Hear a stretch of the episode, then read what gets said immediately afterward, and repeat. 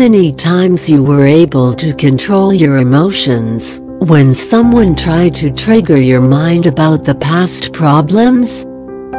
When we grow up in an environment where our heart lies, then we are not able to bear the bitter words spoken against our culture.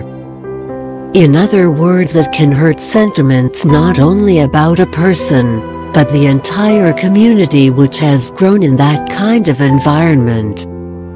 This results into a conflict between communities of different mentality. And when others try to resolve the problem, they too are pushed into it.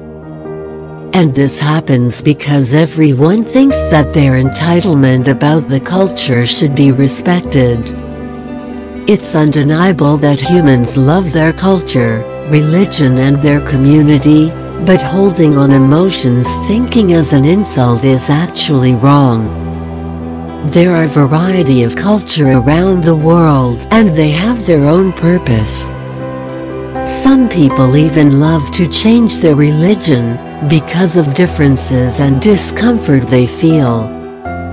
Some people even immigrate in order to choose career and live a better lifestyle. Some people hold respect about their homeland, while others immediately forget when they settle in comfort environment. The best kind of humans are those who don't fall into attachments, even if the past environment is against their growth. It doesn't affect them because they remove people from their list, who act hurtful and don't try to understand the reason behind the plan and only because of such people we hinder our growth. For example, a lot of people who want growth immigrate to other countries to earn extra income.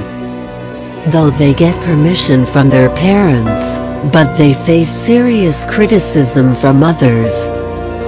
This is because they are thought to serve their parents, and definitely it can be struggling for the doer.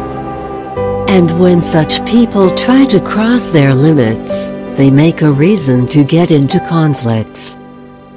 And this can negatively impact the person who has taken the decision.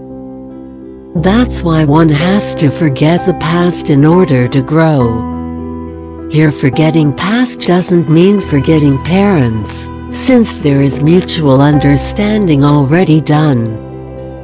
It's because of the external environment one has to struggle a lot. And that's why it is said that to mind your own business,